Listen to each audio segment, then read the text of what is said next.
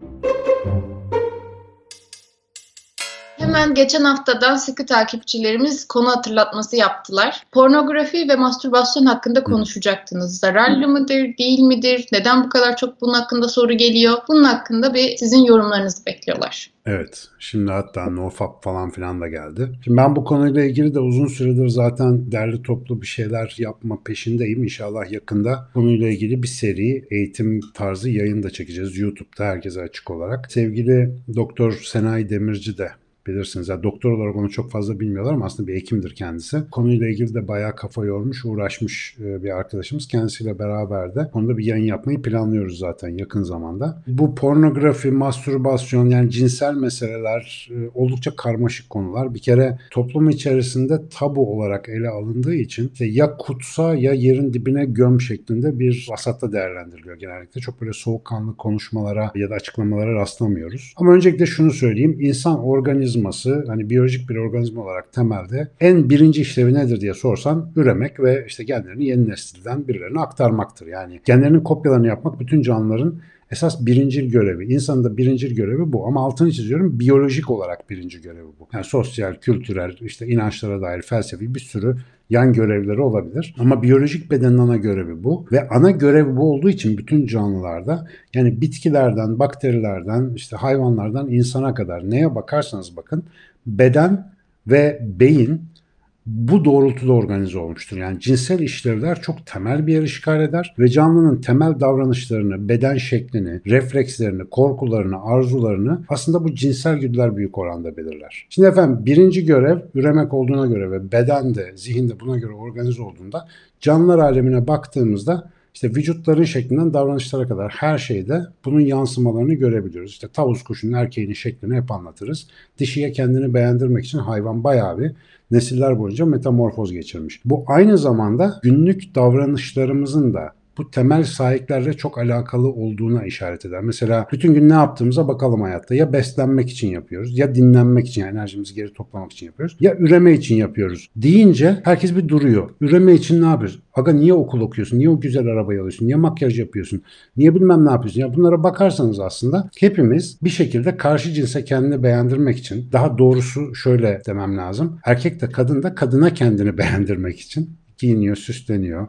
İşte bir şekilde takı taklavat takıyor. Öyle bir şey vardır biliyorsun. Herkes kadınlara beğendirmek için giyinir aslında diye. Şimdi bunların hepsinin kökeninde ise hani karşı cinsle bir şekilde bir alaka kurmak, ona kendini beğendirmek falan hikayesi var. Günlük hayatta bu kadar yansıması olan bir şeyin beyinde çok kuvvetli devrelere sahip olması lazımdır ki bütün günlük davranışlarımızı da yönetsin. Hep anlatıyoruz. Ben beyni anlatmaya başladığım ilk günlerden beri beynin ödül sistemini falan çok anlattım. Artık herhalde Türkiye'de şey olmuştur bu mesela. Sadece ben anlatmıyorum. Herkes de anlatıyor. Bağımlılığın falan temelini oluşturan bir haz sistemimiz var bizim. Dopamin diye bir maddeyle çalışıyor. Hoşumuza giden bir şey yaptık mı beynimiz fış diye dopamin salıyor. Beyne bunun anlamı şu. Şu anda yaptığımız şey çok güzel. En kısa zamanda bir daha yapalım. Ben bundan daha çok istiyorum demektir beyin için dopamin salgılamak. Dolayısıyla biz hoşumuza giden her şeyi yaptığımızda beyinde bunu salgılıyoruz ama her seferinde aynı miktarda dopamin salgılayamıyoruz. Mesela bazı hazlar çok dopamin salgılattırırken bazı hazlar daha az salgılattırıyor. Kız ya da erkek arkadaşınızla buluşma beklentisi içine girdiğinizde 100 birim dopamin salgılıyorsanız işte bir kahve içtiğinizde 25 birim dopamin salgılıyorsunuz gibi böyle bir farkı var arada. Ama mesela bir cinsel arzu uyandığında, cinsel beklenti oluştuğunda ya da cinsel ilişki meydana geldiğinde, orgazm oluştuğunda bu kat be kat fazla dopamin salgısı anlamına geliyor. Neden böyle? Yaşamın temel amacı en büyük ödülle kodlanmış. Böyle düşünelim beyinde. Dolayısıyla dopamin sistemi cinsel uyaranlara çok hassas. Onlu yaşlardan itibaren kızlar biraz daha erken, erkekler biraz daha geç ergenliğe girdikleri sırada hayatların en önemli mevzusu çoğumuzda bu olur. Yani hemen bir karşı cinsi merak etmeler, vücudunu keşfetmeler, bir şeyler bir şeyler. Cinsel uyarım meselesi keşfedilmeye başlandıkça tabiri caizse bu insan kaçır, araba kaçırma falan, hijacking, uçak kaçırma var ya o terimle ifade edilen bir brain hijacking var. Yani beyni kaçırıyor. Beyni pençeleri arasına adeta hapseden bir hazza dönüşüyor bu. Ergenlik döneminde falan normal tabii yani bütün gençlerin bir şekilde böyle bir dönemden geçtiğini zaten biliyoruz. Ergenliğin normal seyri içerisinde. Fakat şimdi dopamin sisteminin pek göz ardı ettiğimiz yani bildiğimiz ama çok fazla üzerinde düşünmediğimiz bir özelliği daha var. Aşırı miktarda haz hissi oluşturan davranışlar belli bir süre sonra bizde hızla doygunluk yaratıyor Ve bu doygunluktan sonra biz o hazzın daha fazlasını istiyoruz. Çünkü beyinde şöyle bir özellik vardır. Herhangi bir kimyasal madde beyin dokusuna salgılandığında etki yapabilmesi için o kimyasal maddenin alıcılarının olması lazım. Mesela dopamin salgılandığında alıcısına bağlanacak ki hücrelerde bir etki yapabilsin ve o işte o haz hissi oluşsun. Çok dopamin salgılanırsa bu birçok madde için geçerlidir. Dopamin alıcılarının sayısı hızla azalmaya başlar. Buna aşağı düzenleme ya da down regülasyon denir sinirsel farmakolojide. Çok fazla dopamin salgısı alıcıyı azalttığı için bir sonraki deneyimde aynı miktarda dopamini salgılasam bile beyin onu aynı şekilde algılamaz. Yani aynı haz ve doyumu hissedemez içeride. Dolayısıyla bir tık daha fazla dopamin ister. Şimdi bu tip aşırı dopamin salgısına sebep olan şeyler adına bağımlılık dediğimiz patolojik durumu yaratan etkiler neyse bunların hepsi için geçerli bu söylediklerimiz. İşte kumar, alışveriş, pornografi, sigara, alkol, uyuşturucu ne geliyorsa aklınıza bunların hepsi aşırı dopamin salgılattırıyor ve biz bunların daha fazla daha fazla hazzını alabilmek için dozunu arttırmak zorunda kalıyoruz.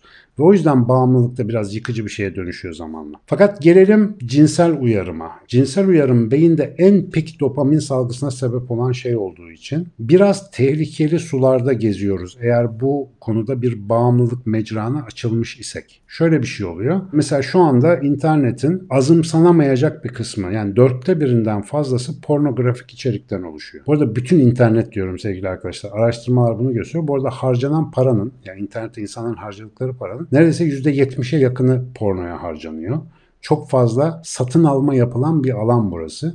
Şimdi bu şaşırtıcı değil. Bu kadar çok içerik ve bu kadar kolay ulaşımın olduğu bir yerde. İnsanın eğer beynindeki ödül sistemi ve cinsellikle alakasını biliyorsanız bu iş şaşırtıcı değil. Bu arada erkekler kadınlardan biraz daha fazla yatkın pornografi bağımlılığı onu birazdan söyleyeceğim. Genç bir insanın pornografiyle olan ilişkisini izlediğinizde, herhangi bir şey müdahale etmeden izlediğinizde şöyle enteresan bir örüntü görüyorsunuz. İlk başta serbest erişimde normal erotik ya da hafif pornografik dediğimiz içerikler en başta tercih ediliyor. Fakat bunlardan sonra çok hızlı bir şekilde günler içerisinde daha sert, daha suç oluşturabilecek pornografik içeriklere kadar gidebilen bir aşamanın hızlıca alınmaya başladığını görüyorsunuz. Bunun sebebini anlamak biraz önce söylediğim şeyden dolayı aslında çok kolay. Cinsel istek ya da cinsel uyaran aşırı yoğun olduğunda beyinde o kadar fazla dopamin salgısına sebep oluyor ki bir sonraki sefer aynı hazzı alabilmek için daha sert bir uyarana ihtiyaç duyuyorsunuz. Daha yoğun bir uyaran istiyorsunuz. Pornografi sayısız çeşidiyle bunu zaten bol miktarda sağlıyor. Bir taraftan da gelelim paralel olarak bu mastürbasyon dediğimiz meseleye yani cinsel olarak kendi kendini tatmin etme meselesi. Bu aslında tırnak içinde gayet normal bir şeydir. Yani her insanın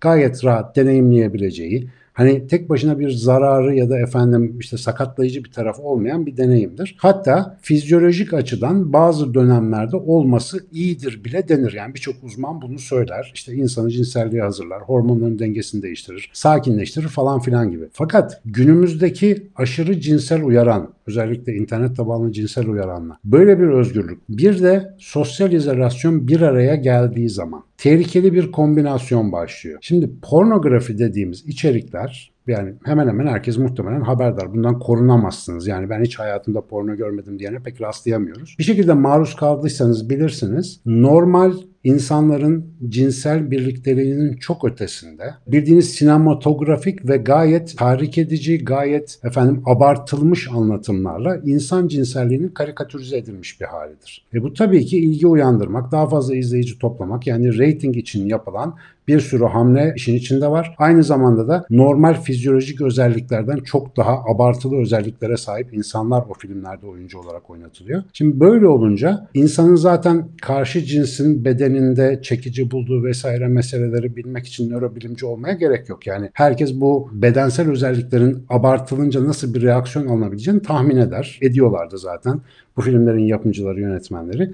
Netice itibariyle acayip abartılmış son derece zihnimizin derinliklerine kadar sokulmayı hedefleyen ve maalesef insan beynini biraz tanıyorsak insan beynini en savunmasız yerinden yakalayan bir uyaran sistemiyle karşı karşıyayız. Şimdi bunun bazı zararları var. Ben makalelerden şöyle birkaç not derledim. Birincisi yoğun pornografi ve buna bağlı olarak mastürbasyon bağımlılığı çok hızlı oluşabilen bir şey insanlarda. Şu anda gençlerimizde çok yaygın bir sorun. Birkaç tane temel şeye sebep oluyor. Birincisi özellikle erkeklerde erektil disfonksiyon dediğimiz sertleşme bozukluklarının ana nedenlerinden bir tanesi. Bunun hem fizyolojik bir tarafı var hem psikolojik bir tarafı var. Fizyolojik tarafı aşırı biraz önce bahsettiğim beyin kimyasında işte dopamin açlığına bağlı olarak normal cinsel uyaranların tatmin edici hale gelmemesi ve devamlı alışılmış olan yoğun görselliğin istenmesi. Bu işin hani dopamin kısmından açıklayabileceğimiz tarafı. Bir de işin psikolojik tarafı var. Biraz önce bahsettiğim abartılı görsellikle birlikte oluşturulmuş o filmler, hikayeler bir süre sonra normal insan cinselliğin son derece hani tercih edilmez bir şey haline getirebiliyor. Tekrar hatırlatayım bizim zihnimiz kontrastlı çalışır. Yani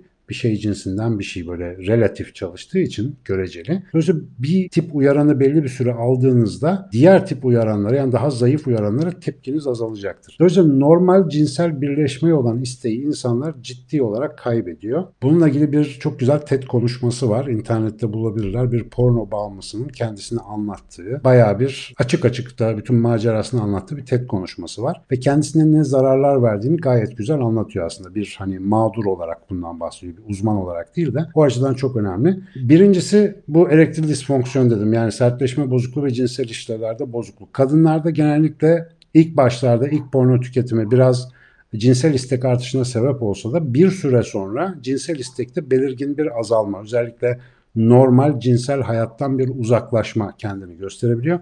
Ama bu etki daha önce çok anlattığım erkek beyninin o gariban özelliklerinden dolayı erkek beyninde bir tık daha fazla ve maalesef daha yıkıcı oluyor. Dopamin reseptörlerinin azalması sadece daha sert pornografik içeriklere ihtiyacı getirmiyor. Aynı zamanda malumunuz depresyon gibi, anksiyete gibi psikolojik bozukluklara çok iyi bir zemin hazırlayıcı oluyor. Bu tarz cinsel uyaranlara maruz kalınmadığı ya da onlarla uğraşılmadığı zaman aşırı depresif haller, gelecek endişesinin, işte ne yapacağını bilememe hallerinin baskın olduğu bir hayat tarzı yavaş yavaş insanlara oturmaya başlıyor. Özellikle karşı cinsten birisiyle ilişkisi olan kişilerde yoğun pornografi bağımlılığının maalesef alternatif arama ve eldekiyle yetinememe gibi sosyal sorunlara sebep olduğunu görüyoruz. Mesela evlilikleri yıkan en önemli unsurlardan bir tanesi. Birliktelikleri maalesef yaralayan bir durum. Çünkü biraz önce bahsettiğim cinsel tatminsizlik ya da yetmeme hali insanı aşikar olarak diğer potansiyellere yönlendiriyor. Habituasyon dediğimiz bir mesele var. Cinsel ilişki de bu çok gördüğümüz bir şey. Daha doğrusu cinsel istekte alışma diyoruz aslında. işte habituasyon dediğimiz şey psikolojide alışma demek. Bu aşırı uyaranlar nedeniyle güncel hayattaki işte hani biraz tabu, biraz ayıp, biraz görgü kuralı falan diye belirlediğimiz özellikle kadın erkek ya da cinsel yakınlaşma ilişkilerindeki belli sınırlar var. Bu sınırlarda belli duyarsızlaşmalar ve hat aşımlarını pornografiyi aşırı tüketen insanlarda çok fazla görebiliyorsunuz. Ve aynı zamanda yapılan çalışmalar net olarak gösteriyor ki pornografi tüketimi ensest ilişkiyle, aile içi cinsel ilişki ya da tacizle pozitif ilişkili ve özellikle kadına şiddet, aile içi şiddet, zayıflara şiddet konusunda pozitif bir korelasyon görüyoruz. Ne kadar çok pornografi o kadar çok şiddet eğilimi demek çok yanlış olmayacak. Bu arada bu videoyu izledikten sonra konuyla ilgili internette arama yapacak arkadaşlar bu benim anlattıklarımın tam zıttına da bazı makalelere rastlayacaklar. Bu makalelerle ilgili de küçük bir ipucu vermek isterim. Bu makalelerin altındaki referanslara özellikle dikkat edin. Çoğunda referans bulamayacaksınız. Porno endüstrisinin, internetin neredeyse %70'lik bir mali hacmini kapsadığını düşünürseniz eğer böyle bilimsel makale sonuçlarına hızla antitez üretilmesi gerektiğinde hemen fark edersiniz. İnternette bunu yapan çok miktarda sitede var. Mesela son derece hafif pornografi tüketimlerini ya da birkaç kere porno izlettirilmiş insanlara yapılan deneyleri ya da testleri bilimsel çalışma sonucu diye sunmaya çalışan sitelere de çok rastlıyorsunuz. Yani tamamen ya bundan da bir şey olmaz porno aslında güzel bir şeydir falan diye sınıflandıranlar var. Öte taraftan da özellikle Amerika Birleşik Devletleri'nde anayasanın birinci ek maddesi First Amendment diye meşhur ya filmlerde falan da vardır. İfade özgürlüğü bağlamında bu konu çok koruma altına alınmaya çalışılıyor. Pornografiye dair herhangi bir sınırlama yapılmaya çalışıldığında ve tabii ki özellikle bu işten iyi gelir elde edenler hemen ifade özgürlüğümüze halel giriyor diye bir ortaya atlama durumları var. Maalesef Türkiye'de bir ara bir pornoma dokunma şeyleri olmuştu. Tabii onun pornografiden çok siyasi e, arka planları vardı ama esas meseleye geleceğim. Esas mesele şu ki, pardon ona gelmeden önce bir şey daha var notlarımda. Şiddet oluşmasının sebebi temelde şu. Biz şimdi mesela bir korku filmine gidiyoruz. Para vererek girmemize rağmen, onun bir film olduğunu bilmemize rağmen korkuyoruz. Daha önce bunu konuştuk. Aynen nöron sistemimizin bilinç dışı taklidine mani olamıyoruz. Yani orada birisi acı çekiyormuş gibi resmedildiğinde biz de onunla beraber acı çekiyoruz. Aynı sistem pornografide de çalışıyor.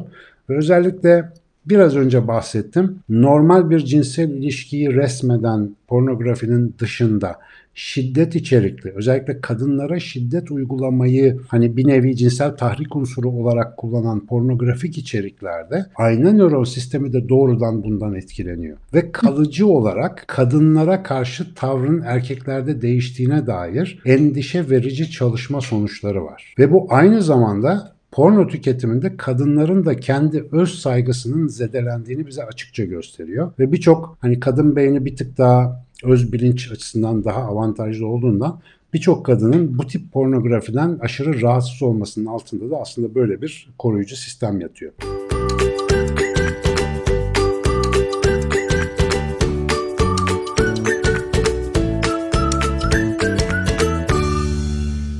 Pornografi araştırmalarının gösterdiği en kötü sonuç ise en dehşetli sonuç ise ön beyin orta ve uzun vadeli pornografi bağımlılığında kesinlikle ölçülebilir derecede ve MR'larda görülebilir, beyin filmlerinde görülebilir derecede hasar görüyor. Ön beynin ve ön beynin hemen iç kısmındaki striatum dediğimiz bölgelerin hasar gördüğü artık kesinlikle belgelenmiş.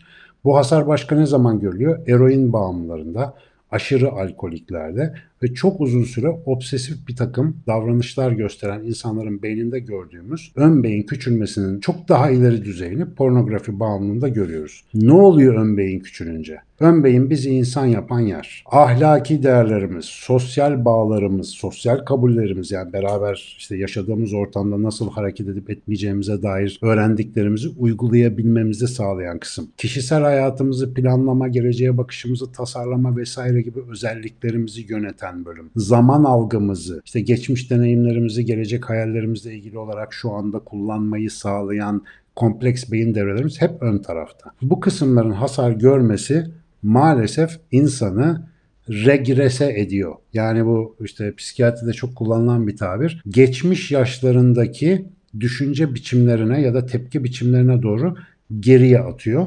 Uzun süre pornografi tüketimi yapan birçok insan ve yine özellikle erkeklerde ağırlıklı olarak daha büyük oranda. Hayata daha ergence, daha erken yaşlarda bir insanın vereceği tepkileri veren insanların ortaya çıkmasıyla sonuçlanıyor. Erişkinden ziyade daha çocuksu, daha böyle haşarı ergenvari tepkilerin baskın olduğunu görüyorsunuz. Ciddi öfke kontrol sorunları ortaya çıkıyor. Patlamalı öfke nöbetleri yaşanabiliyor. Bu kadar belgelenmiş bir şey varken ortada çok net olarak e, maalesef bu konuda pozisyon alamamamız da bilimi ne kadar kale aldığımızı gösteriyor. Bizim konforumuz, bizim zevkimiz özellikle böyle bir hedoni devrinde maalesef her şeyin önünde geliyor.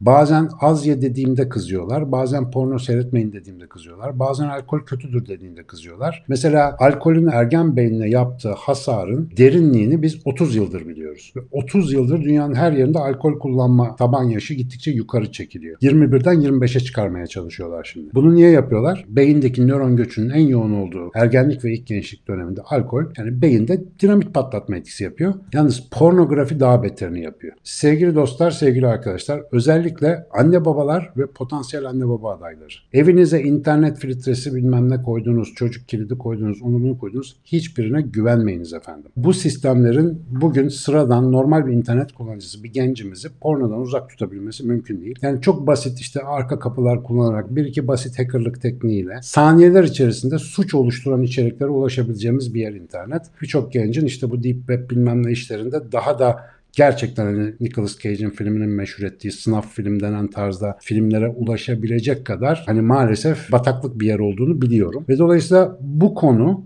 çok ciddi bir sorunumuz. Öncelikle bunu masaya koyalım. Çocuklarımızla muhakkak bu tip konularda açık ve şeffaf olmamız gerekiyor. Bu konuları tabu yapıp üstünü örttükçe, görmemezlikten geldikçe, ay uy falan diye gizlemeye çalıştıkça arka plandan daha fazla sorun patlayacak. Bu bir gerçek. Hayatımızda ayrılmaz bir gerçek. Çocuğunuza akıllı telefon alıyorsanız o telefonun içinde birçok şey de almış oluyorsunuz o çocuğa. Yani onu kontrol etmeniz mümkün değil. Dolayısıyla bu konunun zararlarını ergenlik yaşlarından itibaren bilinçli bir şekilde aktarmak mesela bu videoyu gerekiyorsa izlettirmek bunun gibi içerikleri fark etmesini sağlamak mümkün mertebe internette yeni gençlerimizin tek başına ve sosyal izolasyon altında kalmasını engellemek zorundayız. İnsan beyni öyle bir devre sistemine sahip ki kısa bir süre birazcık böyle işte sosyal bunalım azıcık kaçış isteğiyle beraber internette saplanabileceğimiz yerlerin haddi hesabı yok. Ve maalesef bu internetin kötülüğü kadar insan beyninin zafiyetleriyle de ilgili. Bu beynin zafiyetlerini güzelce öğrenirsek ona bir karşı birlikte mücadele edebiliriz. Çok önemli bir sorunumuz. En son olarak da dipnot, nofap diye bir akım çıktı. Bir nevi e, dopamin orucu gibi yani e, her türlü cinsel uyaranı, mastürbasyonu, porno tüketimini reddetmek gibi. Makul ve anlaşılabilir gerekçeleri var. Abartılmadıktan sonra kesinlikle faydası görülebileceğini düşünenlerdenim. Bir kere bütün büyük geleneklerde, dinlerde, inançlarda, birçok törede insanın kendini çeşitli dönemlerde belli isteklerden mahrum bırakması şeklinde pratikler vardır. İşte İslam'da Ramazan orucunu bu topraklarda herkes biliyor. Bu tip bir uzak kalma hali neye yarıyor? Beynimizi haz almaktan bir süre men ettiğimizde haz al ne haber? Haz almaktan diye hep böyle aklıma sen geliyorsun.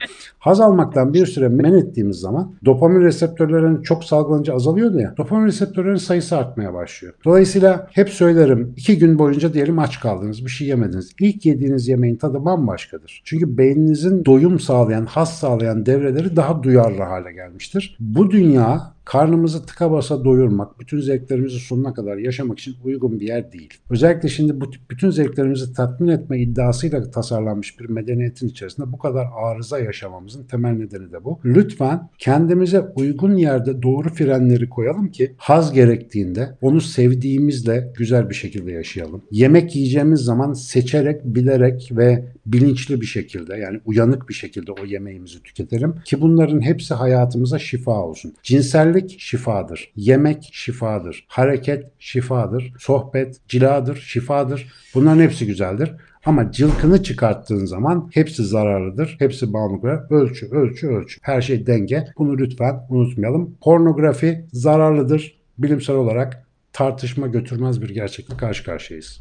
Ne çok konuştum. Evet hocam ki çok önemli bir konudan bahsediyoruz şu anda. Hadi dedik pornografi zararlıdır açıkladık güzelce durumu ve özellikle tembihledik ki ergen beyninde ve genç beyinlerde çok etkisi derin olabiliyor. Uzun süreli olabiliyor. Fakat bir şeyi es geçmememiz lazım. Şu andan itibaren bunun çözümü şu değil. Evet çocuğum sen bundan sonra internette yalnız işte hiçbir şey yapamazsın. Böyle bir çözümden bahsetmiyoruz. En başta, ortada ve sonda ara ara değindiğiniz üzere bu bir tabu değil cinsellik bir tabu olmamalı. Şimdi çocuk bunu bir tabu olarak kültürde öğrendiği için annesi babasıyla yakınlarıyla bunu paylaşamadığı için cinsel bilgiyi pornodan öğreniyor. Aynen öyle. O bir bilgi kaynağı haline geliyor ama bunun ne etkilerinin ne zararlarının farkında. Biz bu çocuklara sizin dediğiniz gibi özellikle cinselliği algılamaya başladıkları dönemde doğru eğitimi verebilir isek, konuşabilir isek ve konuşma özgürlüğünü tanıyabilirsek işte bu noktada zaten bu bağımlılığın başlamadan önüne geçmek mümkün olacaktır. En Bunu doğru, en hep... önemli taktiği şu anda Hazal verdi. Burayı başa sarın bir daha izleyin sevgili dostlar. Konuşabilmek, şeffaf olmak ve bu meselenin insan doğasının ayrılmaz bir parçası olduğunu kabul etmemiz lazım. Yani maalesef işin yani bıçağın iki tarafı var. Yani bir taraftan cinselliği gerçekten böyle tukaka, kapalı kapılar arkasında bilmem ne. Ya bu insan topluluğunun zaten hastalıklı bir hali yani. Binlerce senedir değişik topluluklar bunu hep böyle yaşıyorlar. Yani bunu engellemenin bir yolu yok. Ama biraz akıl fikir, biraz düşünce bu meselenin ne sokak ortasında aşikar olabilecek bir şey olduğunu ne de böyle gizli, ayıp olmaması gereken bir şey olduğunu hemen fark ettirecektir. Çocuklarımızı hayatlarına hazırlamak için onlara yollar açmak bizim en temel vazifemiz. Onlara bizim hayatımızı dikte etmek değil. Onlara kendi korkularımızı, kendi arzularımızı dayatmak hiç değil. Çocukları sadece gerçeğe hazırlamamız lazım. Onun için de bizim gerçekten gerçeklerden haberdar olmamız lazım. Bizim zaten burada yaptığımız bütün muhabbette bunun üzerine. O kısım yani çocuklara cinsellik meselesini istersen bir sonraki bölüm ya da daha sonralarda ele alabiliriz. Yani çocuklara cinsellik nasıl anlatılır orada ben sana da pas atarım. Yani bu konularla ilgili çalıştığını biliyorum. Dolayısıyla o konuda da ayrı bir video çekeriz. Burada da sözümüz olsun. Sen notunu alırsın bana hatırlatırsın. Bu soruda e, bir şeyi üstünden kapalı geçtik. Yorumlardan hemen yakalayanlar oldu. Mastürbasyonun normal olduğunu söyledik. Hı hı. E, fakat e, şöyle sorular geldi. Peki o da zarar verir mi? Şöyle olur mu? Böyle olur mu? Onu da bir kısaca değinirseniz hocam. Bu aslında mastürbasyon e, insan doğasında olan bir şey. Tüm memeli canlılarda görebilirsiniz. Bağımlılık düzeyine ulaşan her şey zararlıdır. Bağımlılık düzeyinin altında kaldığında çoğu zaman normal fizyolojik işlemin bir parçasıdır. Şimdi faydalı mıdır? Ben durumsal olarak faydalı olabilir. Yani ne bileyim işte çok aşırı bir hakim olamayan cinsel istek durumunun yatıştırılması, bir anksiyete bastırması bilmem ne için olabilir. Bu çok kişisel özel durumlar bunlar. Ama fayda ya da zarar fizyolojik bir faaliyet için söylenmez. Yerinde yapıldığında muhakkak bir amaca matuf olarak orada bir fayda üretir. Ama ve lakin bağımlılığa gitme potansiyeli çok yüksek bir şey olduğunu unutmamamız lazım. O yüzden erişkin insanlara bunu anlatmak kolay. Louis C.K.'in bir skeçinde çok sevdiğim bir şakası var onun bir yerde yapıyor. Ya diyor ben diyor işte gençken diyor kafamız güzeldi işte ot mut içiyorduk falan filan diyor. İşte uyuşturucular, ilaçlar vardı. Şimdi diyor ben çocuklara diyor işte uyuşturucu içmeyin falan filan demeye çalışıyorum ama diyor bir taraftan da düşünüyorum. Hayatımdaki bütün sorunların mükemmel çözümü olduğu halde neden çocuklara içmediğim falan filan diye seyirciler de kahkahayı basıyor. Şimdi o yaşlarda gerçekten bir uyuşturucu kullanmak, işte böyle bulabildiğin her ortamda cinsel bir şeyler deneyimlemek insana hoş gibi gelebiliyor. Fakat fatura ağır çıkıyor. İnsan bu dünyaya bütün hazlarını doyurmak için gelmedi. Çünkü insan doyurulamayan tek canlı. Bunu unutmayın. Biz doymuyoruz yani. Ne yaparsan yap Bugün doyuyoruz, yarın daha beterini yiyoruz. İnsan bu sınırlılığının, bu zafiyetinin farkında olmadığı zaman kendi helaketini, kendi felaketini yaratıyor. Onu lütfen unutmayalım. Hayat frenli gitmesi gereken, tadında yaşanması gereken bir süreç diye düşünürüm. Bana katılmayanlar da sonuna kadar. Evet bak Jules Payot'un İrade Terbiyesi kitabını ben de öneririm. Gerçekten gençlere tabii önce anne babaların, eğitmenlerin okuyup fehmetmesi lazım. Sonra da gençlere onu okurken örnek olmaları lazım. Onlara okutun demiyorum. Önce biz okuyup örnek olacağız. Ondan sonra çocuklar da okur zaten. Hocam ilgi duyan olursa diye ben de bir kitap söylemek istiyorum. Divanımdaki erkekler bir psikoterapi hikayeleri ve erkekler üzerine hani bir seksoloğun yazdığı bir klinik psikolog aynı zamanda ve bu süreçleri pornografi bağımlılığını aslında erkeklerin de nasıl aşk aradığını veya nasıl bağımlı olup aşk tanımını değiştirdiklerine dair içinde çeşitli vakaların olduğu, bunun hikayeleştirildiği bir kitap. İlgi duyan olursa. Bir soru öyle daha geldi. eklemiş Zararı düzelebilir mi diye. Evet büyük oranda düzelir. Bağımlılık ne kadar uzun sürerse hasarı o kadar kalıcı hale gelir. O yüzden hemen karar verilip hemen döngüden çıkıldığında aylar içerisinde zaten ciddi bir fonksiyon düzelmesi görürüz. Özellikle 50'li 60'lı yaşlara kadar diyeyim beyin plastisitesi yüksek performansla devam ettiği için mesela hayatımızdan böyle bir bağımlılık çıkarttığımızda zaten başarıyla çıkarabildiğimizde yerine bir şey koyuyoruz demektir. Onun yerine başka bir şey yapıyoruz demektir. Bu başka bir bağımlılık nesnesi değilse eğer zaten yani bir işe güce bir yaratıma bir işte sanata hobiye bir şeye verdiysek kendimizi o durumda zaten yine olması gereken beyin gelişimini göreceğiz ve bu aşırı aktiviteye aşırı bağımlılık davranışına bağlı beyin hasarı da büyük oranda geri dönebilir özellik gösteriyor. Fakat nasıl olsa yarın bir gün bırakırız, kurtuluruz diye düşünürseniz birçok bağımlı hayatını böyle kaybediyor arkadaşlar. Geri dönüşsüz nokta kapının hemen ardında olabilir. Onun için vakit varken şimdi tedbir almak en iyisi. Hiç bulaşmamak en iyisi. Hocam ne güzel konuştunuz ya. Hayırlısı bakalım. Çok mal haramsız, çok laf yalansız olmaz demişler. Biraz da Yani- netameli konu ama umuyorum bir faydası olur. Yani çünkü bunun yani zararlı olduğuna insanlar inanmıyor bazen. Ben onu anlamıyorum. Yani bu kadar yoğun zevk unsuru olan bir şeyin zararlı olmaması mümkün değil. Yani bu, bu kadar yoğun yaşandığı takdirde. Bana inanmıyorsanız Montaigne okuyun işte. Orgazm diyor yani öyle bir yoğun zevktir ki birkaç dakika sürse insanlar aklını kaybeder. Değil ki birkaç saniye sürüyor diyor adam. Bak Bilgece mesela gayet güzel yakalamış. İşin bütün